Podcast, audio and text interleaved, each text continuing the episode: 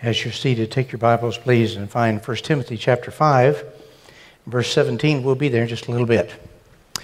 Well, last Sunday, our search team announced that this next Sunday, they'll be bringing before us the man that they have found, that they unanimously feel is the person who's going to be our next pastor. And we're excited about that. I hope you'll be praying about that. They're going to share with us at the end of the service some more about how you'll get to actually meet him during the week and uh, get to know him just a little bit. But uh, I just have to say this. I got to take a moment to say this. It's been a joy for me to coach your search team uh, to come alongside them, to help them, to pray with them, to partner with them. And it's just been a delight. I've fallen so deeply in love with them, and God has worked mightily in that whole process. So, as we're facing this, my role uh, for you is about to change. Uh, you called me back not quite a year ago uh, to come here and to be your transitional pastor, to prepare the church, prepare individuals, to help the search team as we get ready for the new pastor that God is bringing here to us. And if indeed you choose that next week, then uh, there'll be a month in there that I'll be helping do that transitional process. And so uh, my time is coming to a bit of a, a, change, a bit of a close here with you in this particular role as transitional pastor. And, and as I'm doing that, I kind of feel a little bit like John the Baptist. you remember, uh, God called John the Baptist uh, not to be the Messiah, but to proclaim the Messiah. To have people say, prepare the way for the Lord. Well, now, uh, there's a passage that speaks to that in John chapter 3. It says, And they came to John and said to him, Rabbi, he who is with you across the Jordan, that's Jesus, to whom you bore witness, look, he is baptizing, and everybody's going to him. John answered, A person cannot receive even one thing unless it's given him from above. You yourselves bore me witness that I said, I am not the Christ, but I have been sent before him. The one who has the bride is the bridegroom. The friend of the bridegroom who stands and hears him rejoices greatly at the bridegroom's voice. Therefore, this joy mine is now complete. He must increase, and I must decrease. And that's the word that's kept coming back to me over and over again. In these last weeks uh, that I'm with you as your transitional pastor, my job is for me to decrease and for him to increase as we're preparing our hearts and preparing the way for him to come. And it's a glorious time that we're going to enjoy together. Now, I know that I'm not John the Baptist, and I assure you our new pastor is not going to be Jesus, okay? But I do feel, in large measure, uh, that, that joyful burden that he had. John had been the center of attention in that area for uh, months and months and months, maybe years, and people were flocking to him. But as his time came to an end uh, and he was lifting up and increasing the Lord Jesus Christ, everybody was going to him. That's the way it's supposed to be. That's okay. It's time for us to fall in love all over again, to fall in love with a new person, and that is key. Now, with that in mind, let's look at 1 Timothy chapter 5 for a moment. 1 Timothy chapter 5, verse, find verse 17. And Paul is writing there, and he says, Let the elders who rule well be considered worthy of double honor. Not just honor, but double honor. Especially those who labor in preaching and in teaching. Now let's pray over that. Holy Spirit, this is your word that you have so taken the unique personality of Paul and his vocabulary and his experiences, and then you have pulled out of all of that your word that comes across all of the ages and it touches our heart even right now. So, Lord, as we think about how we can give double honor to the man you're sending our way, the one who is going to lead in preaching and teaching and all of the aspects of pastoral leadership, Lord, open our heart to your heart. We want to see and know your heart in this matter. And we thank you for that and pray in Christ's name. Amen. Now, um, what I'm going to share with you are things that the search team uh, may not necessarily share with you. I'm not going to be in trouble, I don't think, but I want to tell you some things about this man's coming, especially if he ends up being our new pastor, that you need to know. And so you know, hoping I'm walking on some firm ice and not thin ice. I want to step out and do this. I want to tell you some things about this new pastor that's coming. First and foremost, listen to me very carefully. This new man is not me. He's not me. I told you when I first came here, God is not calling me to be the senior pastor of this church again. He's called me to be your transitional pastor. And to do that, my name's out of the, out of the uh, bowl from the very beginning. That's not been my calling. My calling is to be your transitional pastor. But here's what I want you to know. You have been so good to me and my wife. You have, you have responded so lovingly and well, and uh, you have honored me and such as that. And I want to I want to thank you for that. But here's what I want you to know. Your new pastor is not going to preach like me. He's not going to teach like me. He's not going to lead like me.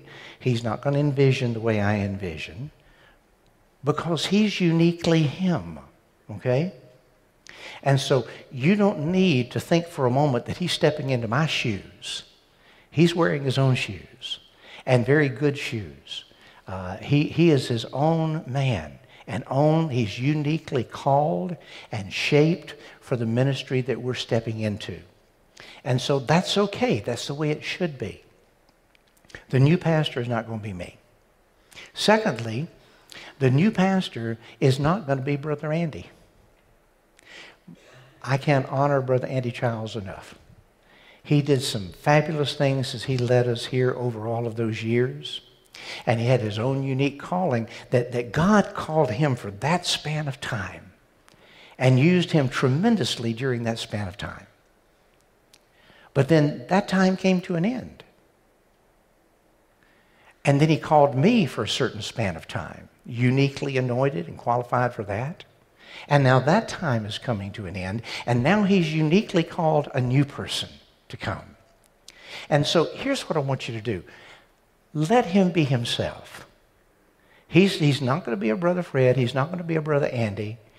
Don't, don't try to make him into the mold of any pastor that you've ever had, especially one that you love very dearly. Don't do that. Don't do that.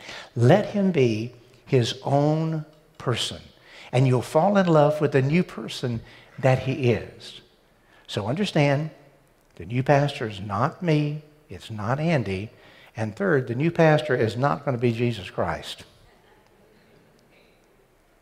And what I mean by that is the Lord God is omniscient. He knows everything. There's nothing he doesn't know. But your new pastor is not going to be that good, right? He's going to have to learn. He is a learner. He loves to learn. And he wants to learn you. He's got to learn our culture. He's got to learn our way of doing things. He's got to learn us as individuals and how we function and all of those things. And so he's not omniscient. Don't expect him to know it all, okay? He's, he's even going to be struggling to understand who we are to where he can build his vision and anointing on top of that. He's not going to be omniscient. Secondly, he's not going to be omnipresent. Don't expect him to be at, over at your house all the time and at your parties and at your gathering and at your this and at your that and at your other. He can't be in all those places at one time. So he's not going to be the Lord Jesus Christ. Let God be God and let our new pastor be him. And understand it's not going to be me, it's not going to be Andy. He's going to be his unique self. So, a couple of other things I want you to know about him. I want you to know that he's going to need your prayers daily. He's going to need your prayers daily. Listen, he's leaving a great work. He's leaving a place that he's invested his life, and he has seen tremendous response there. But God is calling him to a new season in his life. And, and everything about this is going to be new. And so he needs us undergirding him and praying for him daily. He's coming to a whole new setting and into a whole new season of ministry with a whole new group of people in leadership. And this is a daunting task. Listen, I've done this several times, okay? This is no small thing. And he will run off of his prayers, but he will flourish off of yours. And so I want to ask you to covenant with me today over the course of these next six months to every day Pray for our new pastor, whoever that is. He has a daunting task in front of him, and he needs your prayers. And listen, He knows that each and every one of us have expectations of our new pastor. He knows that. He's not a novice, he's not a beginner. He knows we have expectations of him, realistic or not. Listen, he has some great expectations over himself, too. Expectations that may be more than he can accomplish as well. And then he knows the expectations that God has for him to be our shepherd, to be our leader. And so let me tell you, that's an enormous pressure. That's an enormous stressor. You, you need to know that. And you can help that tremendously by praying for him. So will you do that? Will you covenant with me every day, at least for the next six months, to pray for him by name every day? Let me tell you something else about your new pastor. He needs you to accept and honor his family. He needs you to accept and honor his family. This is a huge transition for them, too. You know, it's one thing for God to call uh, a pastor away from one service and into another service. But he is only going to be successful if his family is on board with him in that. And not only on board, but if they're well received and well loved and taken care of. His kids, you'll find out more about that later. But his kids are, are leaving an environment where they've got, they've got all their friends, they've, everything is comfortable to them, they know how everything works, school, everything. They, they, they, they understand all of that, and they, they're in that routine. But they're coming to a place that's new to them, a schedule that's new to them, people that are new to them, youth group, children group that is new to them. This is huge. This is huge. And, and you need to understand that this is no small thing for your new pastor. And so this is one of the reasons you want to pray for them, but honor and love that family. And, and his, his sweet wife. You're going to fall in love with her. Uh, but she's anxious. She's anxious. And when the search team and we, we interviewed the couple together, one of the things she asked was, What are they going to expect of me? You know, there was a time uh, in ministry, churches were smaller, and pastors had to be ministers of miscellaneous. Well, so did their families. and so the wives, they, they uh, played the piano and they led the choir and they were head of the WMU and they cleaned the church on Saturday. I mean, all of that, you know. Now, that's, that's not the day we live in now, but there are expectations. And she asked the search team, what, what are all these people going to expect of me? Now, that particular meeting was an awkward time for, for me and Valeria. We had been in Florida with our family, and so we traveled all the way back to Toccoa to where we could be here for that meeting, and then we were going to go on home. So we were still packed up from, you know, had to stand in the car and in the clothes, okay, when we came back. So Valeria was with us. So I had her back in a corner to where she wouldn't, she don't need to be in the middle of that. She's not on the committee. but when the pastor's wife asked that question, after the search team had answered, I said to the team, if it's with your permission, I'd like to take a moment after this is over to take her back and let her ask that question of my wife. Because she's rather an authority of what Ebenezer expects of the pastor's wife. and so after it was over, you know, I took her back and introduced her to Valeria. And uh, she said, What are they going to expect of me? And having lived that for so many years here, she said, Oh, dear, you don't have anything to worry about whatsoever. You just come and be the helpmate to your husband. You come with your unique gifts and talents, and you find the niche that works just right for you, and it's going to be fine. But let me tell you something. It's an anxiety a time. It's, it's an anxious time. But let me tell you something else about your new pastor. If you love his family, you're going to have a friend for life. If you honor them and care for them, you're going to have a friend for life. And this is something that he needs as he's making this transition. Let me tell you something else he needs about your new pastor. Something else about him. Every time you meet him, tell him your name and something about you, okay? Something that he can help remember you. You know, that's, that's important to him. Now, I want you to promise me to do that for six months. that every time you meet him, you're going to say, Hey, I'm Kevin. Shake his hand, tell him something about you. If your name's not Kevin, use your own name. But now he's pretty quick, but you keep doing that until he says, I know you're Kevin. That's okay. I got you covered. Okay.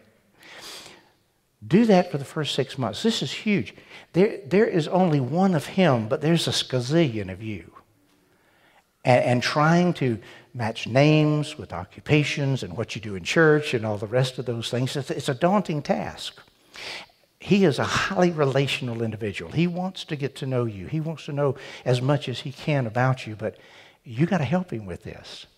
And so don't expect him after the first time he's, you've introduced yourself or whatever the case may be to necessarily call you by name later. Now, if you come up to him to shake his hand and you pour coffee on over him, he will probably remember your name from then on. Okay. But I, I suggest you do something a little less than that. Okay.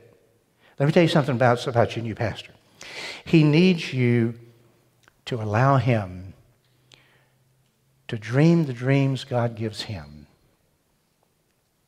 and have the vision that God gives him for our church. Andy had wonderful visions for our church, and we saw a lot of those come true.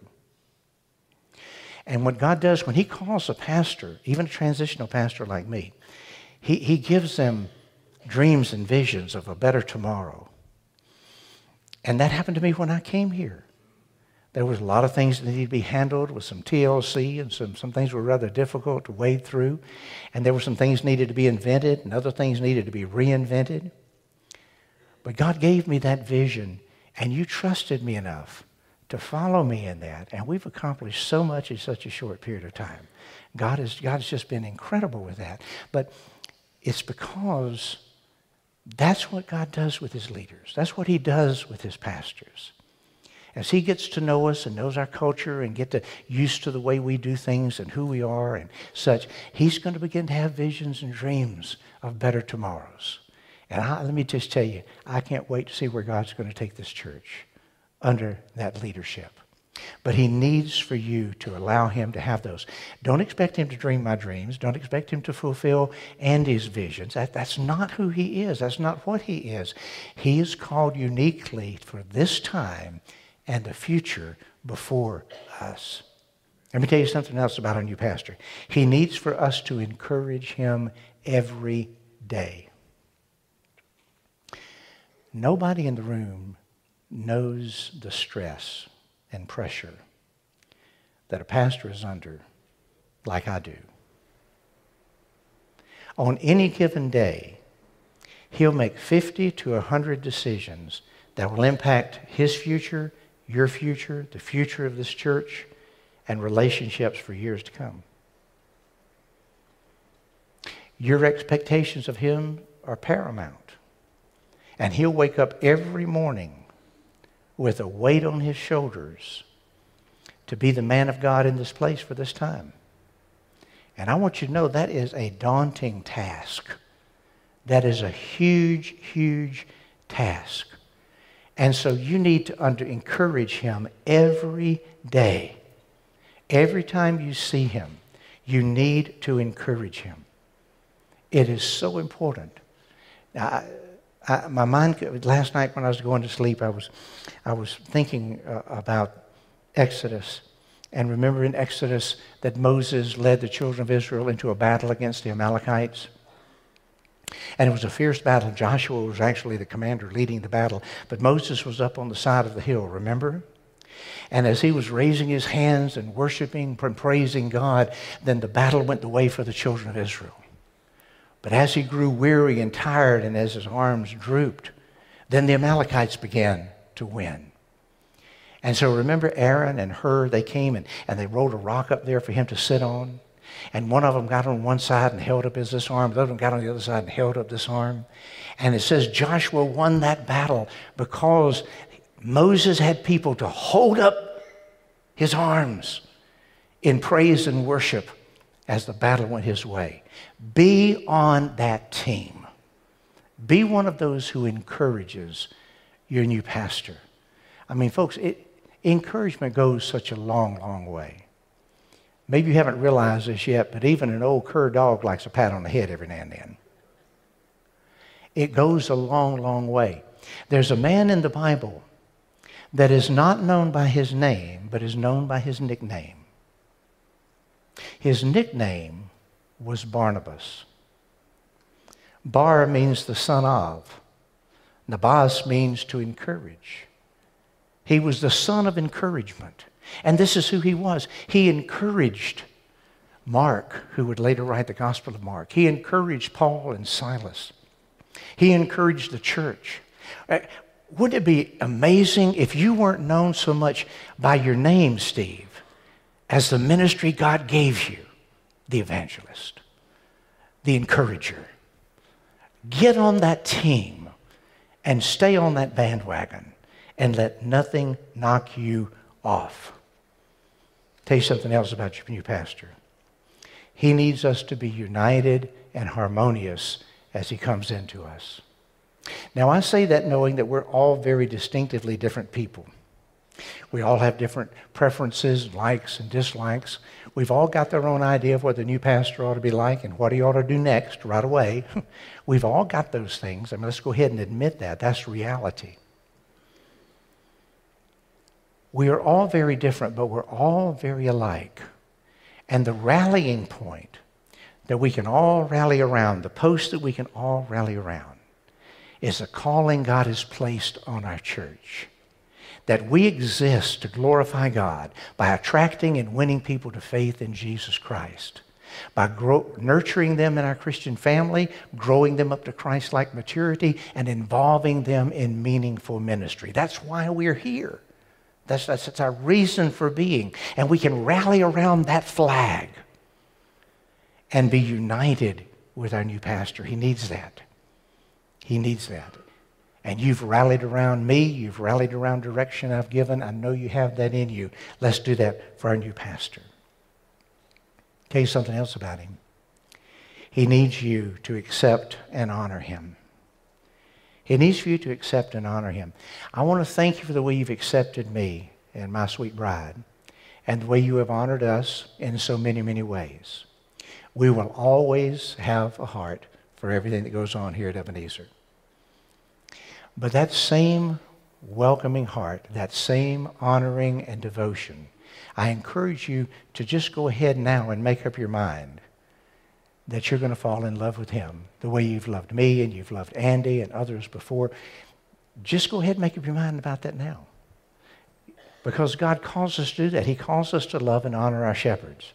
That they're worthy of not just honor, but double honor because they're before us preaching and teaching the word, leading us in our Christ likeness. And this is the goal that I want to put before you. This is what he needs. Finally, I want to say this, or almost finally. Your pastor needs you to volunteer for whatever his hopes and dreams are. Whatever it is God puts it on his heart, you need to be the first one to volunteer. I'll do that. Now, he's not going to walk in the door doing that. He's going to walk in the door wanting to get to know us. What's been driving us? What's our heartbeat? What's our DNA like? All of the things that, that have to do with our uniqueness. Because what, he's, what God's doing, he's going, to be, he's going to be weaving Him and us together, you see? And that's going to take a little time. But as He does that, don't let Him stand out there by Himself.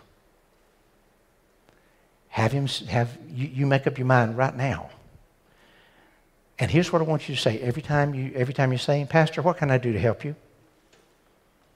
What can I pray with you about? Pastor, how can I how can I be engaged with what you're doing here at the church? Let, let those words flow out of your mouth and then follow them up with something that you do. Help him be engaged in what it is God's called us uniquely to do here. And, and you know, overwhelming with volunteerism. And this is something that's growing in our church family.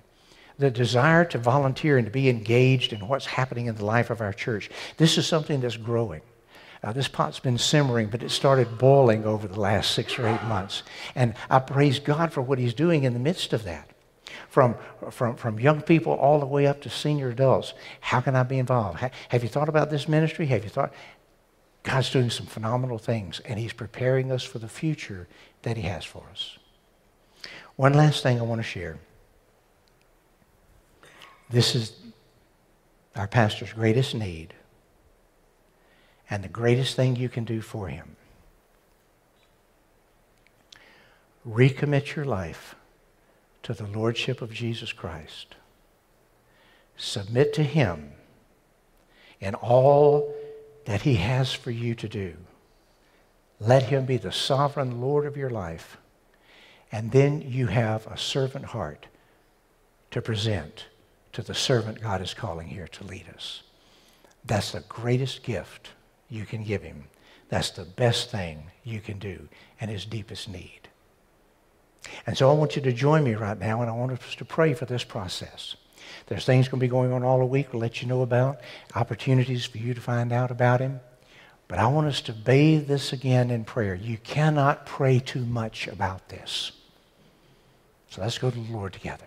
Father, as we come into your presence, I want to thank you right off for the wonderful privilege I've had to come back home to be a part of a very special season in the life of Ebenezer.